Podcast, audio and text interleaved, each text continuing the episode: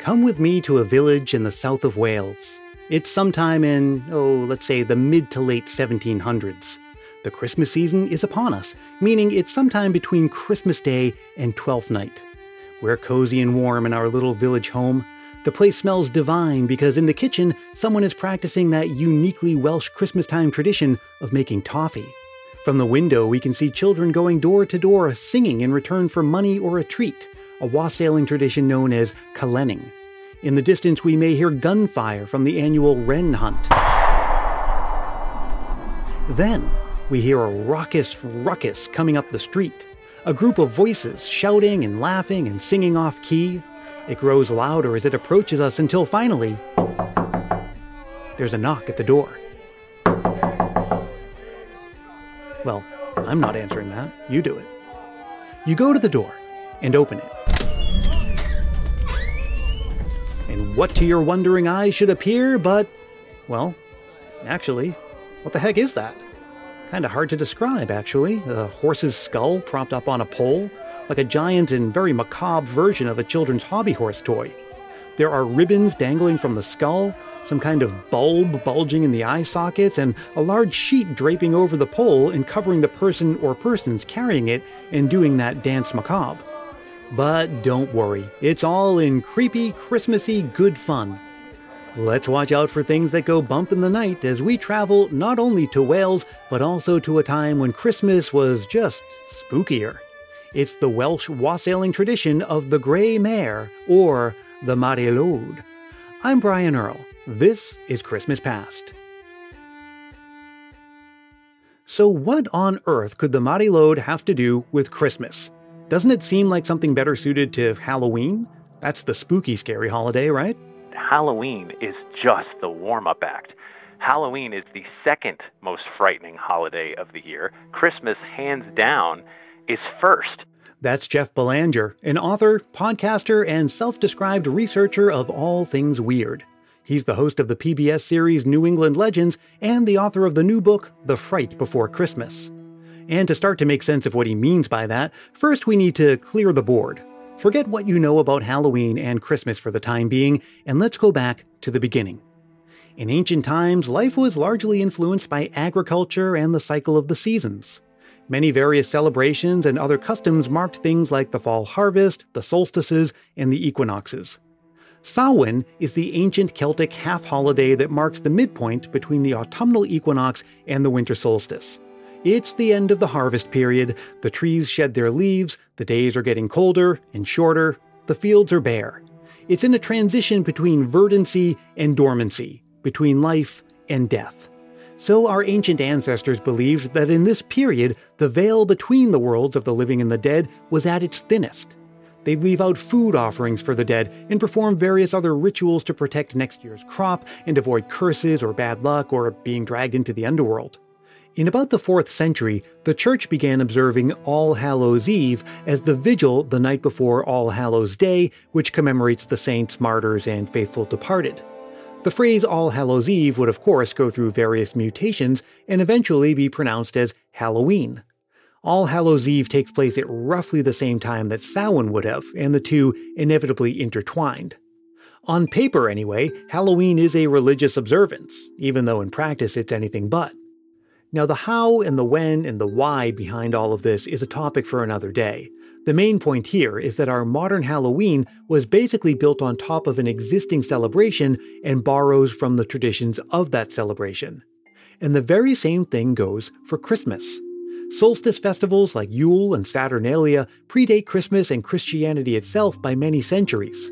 These festivals involved feasting and drinking, it was a time when food and idle time were at their yearly peak, and there was good reason to huddle together as winter approached. But they'd also include their own folklore and superstition. Yes, later a Christian celebration would be built on top of all of that, but that core celebration had very much to do with having fun while you could and getting ready for the dark days ahead. We are petrified. We're so afraid because this is all about the winter solstice the longest night of the year, the most darkness. In some parts of the world, the sun doesn't even rise anymore, and we're scared if we are going to survive these northern climates because winter is lethal. and that brings us together. Imagine the days getting shorter and knowing pretty certainly that at least one person you know and care about, and realistically many more than that, and maybe even you yourself, would die before winter was over. Now that's scary. And now what Jeff says makes sense. And through the ages, those existential fears became personified in folklore as monsters and other supernatural forces. Things lurking out there in the shadows, in the forest, waiting to get you. Scary figures like Krampus and Gryla and the Yule Cat emerge. All pre Christian, pre Christmas, but all would go on to become consumed into Christmas over time. It's out of this tradition that we get the Mari Lwyd. The character itself is a ghostly gray mare, possibly derived from Norse myth. The Mari Lwyd translates to the gray mare, and she rises from the dead during uh, Christmas time. The character would become part of the Welsh wassailing tradition at Christmas time, where people would dress up as the Mari Lwyd, going door to door. She's depicted as a, a, horse's skull, a literal horse's skull, and the mane could be ribbons. She could have bulbs eyes, or even light Christmas lights at this point in these modern times. And she's covered in a white sheet, and there might be one person under there or two, but we're asking you to just ignore those human feet and legs underneath. And she's sort of part of the, the wassailing tradition. So she'll go door to door, led by an ostler or a handler and this group of traditionally men uh, will go and they'll do these kind of rhyming verses with the homeowner. And the idea is to put out a, a verse that's so clever that the homeowner allows you inside. And it's considered good luck if the Mari Lwyd enters your home. And just in case this doesn't go without saying, alcohol would almost always be involved. Now, of course, throughout the centuries, many Christmas celebrating cultures have had their own regional traditions. Before the days of mass media and instant communication, Christmas was much less homogenized. It varied widely by country and region, and regional traditions tended to stay regional and often died out without the rest of the world ever knowing about them. The Mari Lwyd could have gone the very same way, and it almost did, until the early 19th century. And this is one of those really obscure legends that first made it into print in 1800 in, a, in, an obscure little book, A Tour Through North Wales. It was a, a Reverend J. Evans who had never heard this custom, and he wrote in the book that this is a very weird custom inside of uh, this, these Welsh communities. Appearing in print gave the Mari Lwyd a new audience and a boost in popularity. Because when a minister says, hey, this doesn't seem right, and then other ministers start to speak out about it, well, that's just putting a blessing on the thing, isn't it? But whatever boost it may have gotten, the tradition was once again dying out by the 1930s and 40s. And suddenly, um, you know, the set 1970s, 1980s, 1990s, and then the internet came along, and these pictures started to show up. And in my experience, you know, anything that leads to free booze and treats and cookies is going to spread. And it came back, and these Mari Lwyd traditions and, and festivals started to pop up all over Wales. Yes, possibly the internet and mass media have helped bring the Mari Lwyd into the modern day, but that's missing the bigger picture. In the United States, even though those creatures have never been reported here historically, it doesn't matter. We are allowed to bring them where we want because that's how folklore and traditions work. And we can we can use them as we see fit because they are here to serve us, they're here to save us because we need them. We don't even know why we need them, but we do uh, because we live in a really frightening time. And sure, I get it. You know, Christmas has been so sanitized and Disneyfied over the over the generations that maybe we're yearning for something a little darker. The mostly warm, fuzzy, cozy, sanitized Christmas we're all used to is a product of 19th and 20th century American influence. And it looks like the tides are turning again. Maybe in only a small way, and maybe not for everyone.